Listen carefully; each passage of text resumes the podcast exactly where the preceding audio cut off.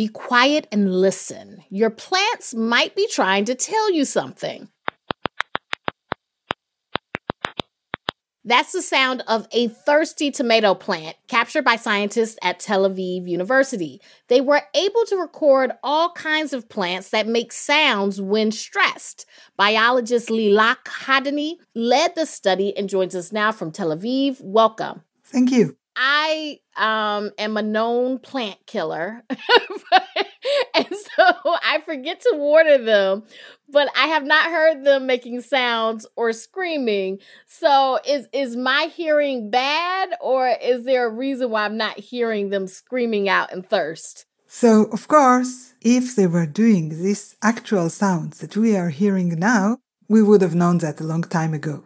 The sounds that the plants are emitting are too high for humans uh, to hear. Humans usually hear up to around 16 kilohertz. Plant sounds start from around 40 kilohertz up to around 80. So, so then the sounds that we were just hearing, those are sounds that have been boosted for the human ear? These sounds are only uh, made for demonstration.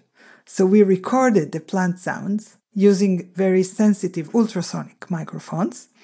And then we use the computer to convert them to human hearing range. Do we know how the plants are actually making the noise? So we are not completely sure about that, but we think that it involves uh, air bubbles appearing in the water transport of the plant, emitting a very brief ultrasonic click. Have you found that there are a range of sounds coming from different plants? Plants emit different sounds under different circumstances. So the sounds are informative. We can tell by the sound if it's a tomato or a tobacco plant, and if the tomato is dry, and if it is dry, is it slightly dry or very dry? So we can understand that using only the sounds who is the intended recipient of these noises? So that's the most exciting question. We know that there are animals that are capable of hearing these sounds, like moths and bats and mice. So if a moth is coming to lay eggs on the tomato, it can lay its eggs on a plant that would serve as a good host. Another direction is that other plants may be responding to the sounds. The stress of one plant is most important to the other plants neighboring it.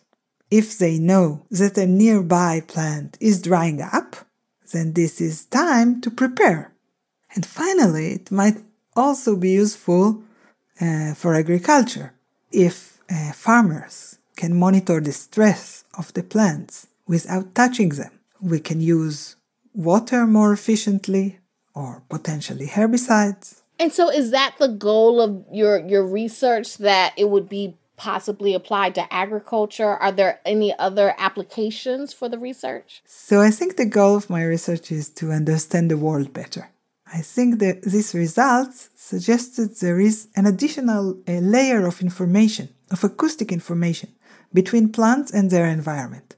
The sounds are out there and we need to interpret them. So if we have plants at home, is there a way we could just turn up a, a, recorder and try to see if they if they get in the water properly, or this this is only in the lab? Uh, there are cheaper and simpler uh, methods to, to find out if the plant is drying out.